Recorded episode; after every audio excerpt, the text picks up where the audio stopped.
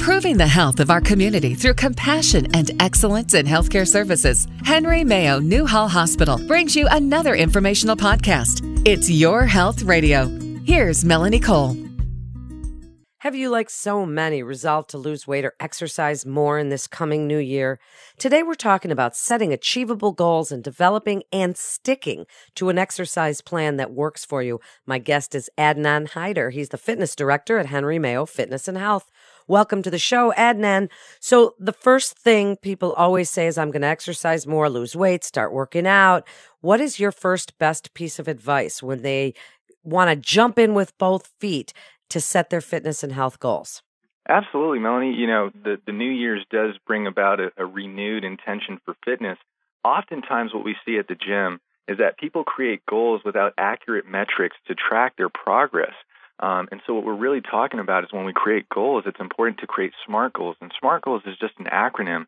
And what it stands for is making sure your goal is specific, measurable, attainable, realistic, and time orientated. We have a saying here at the club and it's that um, you know a goal without a metric to measure is just a dream. So my best advice to people listening out there is just make sure that you have a metric to measure, and that can either be circumference, body fat, blood pressure, or heart rate, or it can be just as simple as you, you know, having trouble getting up off the floor, and now that's becoming a lot easier. So just have a way to measure your progress. It's motivating in itself, and uh, it'll allow you to, you know, evaluate your program and understand if what you're doing is correct or if you need to modify it even further. So when people ask you if I'm going to get started, Adnan, and I want to lose weight, do I start dieting or do I start with exercise? Do you have an opinion on which one you feel is more important? Because sometimes it's difficult for people to kind of do both at the same time when they're new to this. Absolutely. You know, you have, know, two types of people and you know, one is that they're slowly going to get into their workout program and then you have another that they're all or nothing and they're going to do both in nutrition, work on their nutrition and also work on their exercise regimen. Um, it's just important that we also understand that you know either weight gain or weight loss really is a combination of your caloric intake uh, versus your caloric expenditure. And if you're looking for weight loss, just making sure that your intake is less than your expenditure would produce those results. And if you're looking to gain, like myself, who's looking to promote hypertrophy, then I just got to make sure that my intake is slightly greater than my expenditure to uh, produce those results. So it is important to tackle both um, nutrition and your exercise regimen when evaluating your routine. Have you, do you recommend journaling or, or keeping track of that sort of thing? Because you mentioned in the SMART goals something that is measurable. And so you, it's specific and measurable. So when we're measuring things, how do we do that? And does journaling, whether it's your exercise or your food intake, does that help to keep track so that you can measure what you were doing before and what you're doing now? Absolutely. You know, journaling allows you to kind of uh, take an objective view towards your routine or whether it's your nutrition um, and just kind of take a look at your progress over the past couple of weeks or months. And nowadays, with technology where the way it is, um, you have all sorts of apps like MyFitnessPal that'll actually break down the caloric content of whatever it is that you're eating and actually produce um, uh, a, a, net result towards the end of the day.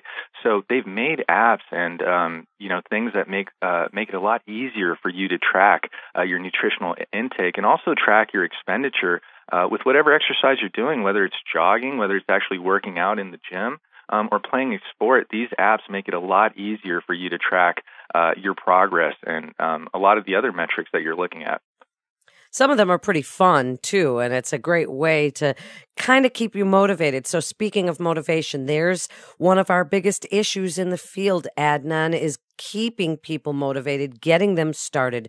So what's the best way for somebody to begin? And if there's someone who comes to you and says i'm a little intimidated by the gym and some of the people that i see in there what do you tell them that's a great question, Melanie. We get that all too often, and especially in January, you know, people have these exaggerated goals and they have their long term goal in mind. Um, but what they often forget sometimes is uh, evaluating and creating benchmarks along the way. So, an analogy, one, one thing that I've created here is I tell people when they see me in their assessment is think of your long term goal as the summit of Mount Everest, right? And you're standing at the base of that mountain you're looking up and all you see is clouds and haze. And that long term goal, it almost seems like it's unachievable or you just don't know how you're going to get there. So it's important for uh, the members here, at least at Henry Mayo Fitness and Health, to establish benchmarks. We call them base camps if they're climbing that mountain. So when they get to base camp one, they can see that base camp two is doable. They get there, and by the time they're at base camp two, now that cloud has gone away, that haze has gone away, and that long term goal is within reach. So it's important for them to create short term goals or benchmarks just as well as they do with their long term goals as well. So now on to choosing wisely because they're, you know, making they're making those goals for themselves. They've got to set those goals that are attainable and that's just so important. So what do you tell them about all the different equipment and whether or not it's better to use the treadmill versus the elliptical versus trying to swim or weights and how do you put that all together? Absolutely. Well, fitness has come a long way in the past 10 years, and a lot of things that were proven as true back in the day, um, you know, are now studies of showing that, you know, it's causing long-term harm. For example, loaded sit-ups and crunches, right? Back in the day, we thought they were great. You know, they were great at conditioning the muscles. We felt the burn. We saw the aesthetical look that we got from it. But we also realized that 10 years down the road, you know, people were suffering, you know, back injuries from loading their spine in a flexor extended position. Um, so for those reasons, it's important that you guys meet with a, a, a professional, whether it's a personal trainer, a physical therapist, a chiropractor, to customize a workout routine specifically for you. It's not just about your goals and what you're trying to do, but also consideration of your limitations and how you're going to correct those limitations while pushing your competent movement patterns should all go within your customized program. That should give you the direction that people need uh, in terms of tackling their long-term goals. And as you talk about base camp, motivation builds on itself. So you you do something, you see a result from it, and it builds on itself. But we also all know that the health clubs are packed in January and can be less packed by February. So the key there is keeping people interested. How do you do that as far as gradual progression and changing it up a little so they don't get bored? Yeah, well, traditionally, what personal trainers would do is they would get you from point A to point Z, and they wouldn't really tell you how they did it, but you'd get there. And, um, you know, obviously that would create re- reliance upon a professional trainer. Now, what we're seeing, especially at my club here at Henry Mayo Fitness and Health, we really look at ourselves as roadmap trainers. We're going to teach you exactly how to get there.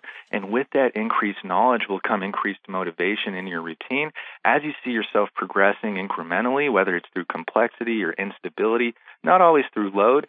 That in itself becomes motivating to our members. And of course, just seeing the results as they go, you know, becomes that much motivating as well. So now we have to combine the nutrition aspect. And when people say to you, okay, I'm, I'm really, cause you can see the light bulb go on in some people's minds, Adnan, and you can see that when they, when they get it, when they combine both things, they feel that motivation, they see those results, and they've combined what they eat with how they exercise. So as far as when they ask you, the holidays whatever we have to kind of put aside, try not to do too much damage. But then after the holidays, they want to get their eating on track. They want to get that sort of back into the fold of this whole program. What do you tell them? Yeah, I think when a lot of people evaluate their nutrition, you know, they think of the specific things they're eating rather than the lifestyle or behavioral changes that they need to do in order to accomplish that nutritional goal. So, um, in clubs like Henry Mayo and Fitness and Health, we have personal trainers, physical therapists. We also have registered dietitians that are here to help our members with the nutritional side and the behavioral side. Um, so, uh, you know, joining a club like ours, um, and they do exist. We have a lot on the East Coast as well. Um, the exchange of information between professionals um, is readily available, and that's going to help make sure that all professionals are on the same point and working synergistically to help you get to your fitness goals. Now, if you're in a place where you don't have a club like that, I would I would definitely recommend you to have your professionals contact each other and work together on your fitness routine. It's something that'll only take 5 minutes on their part, but the results it'll produce will be tremendous for you and your goals. And what about things they can do when they're not at the club? What's your best advice? And give us a good wrap up as well, Adnan. It's such great information. But what you'd like them to do, not only at the club, but really kind of all year round and things they can do at home, at work to keep this motivational level going. Absolutely. You know, the club is great in the sense that, um, you know, I, I always relate it to academia. And, you know, myself, it was hard for me to study at home. And so I would have to go to the university's library, and that environment would motivate me to study. And the gym is the same way. And sometimes when we're at home, it's tough for us to think about working out. It's not a priority for us. But when we do go into the gym setting, we do get motivated when we see other people doing the exact same things.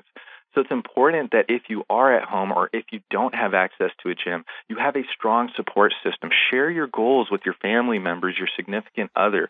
Bring them in as well into your fitness routine and help them get to their fitness goals. A strong support system means the world. Um, and that's the best thing that I can tell you is just make sure that everyone around you understands what you're trying to do and the behavioral habits, whether it's with family or individually, are um, complementing what your goals are. Thank you so much, Adnan, for being with us today. You're listening to It's Your Health Radio with Henry Mayo Newhall Hospital. For more information on Henry Mayo Fitness and Health, please visit henrymayofitness.org. That's henrymayofitness.org. I'm Melanie Cole. Thanks so much for listening.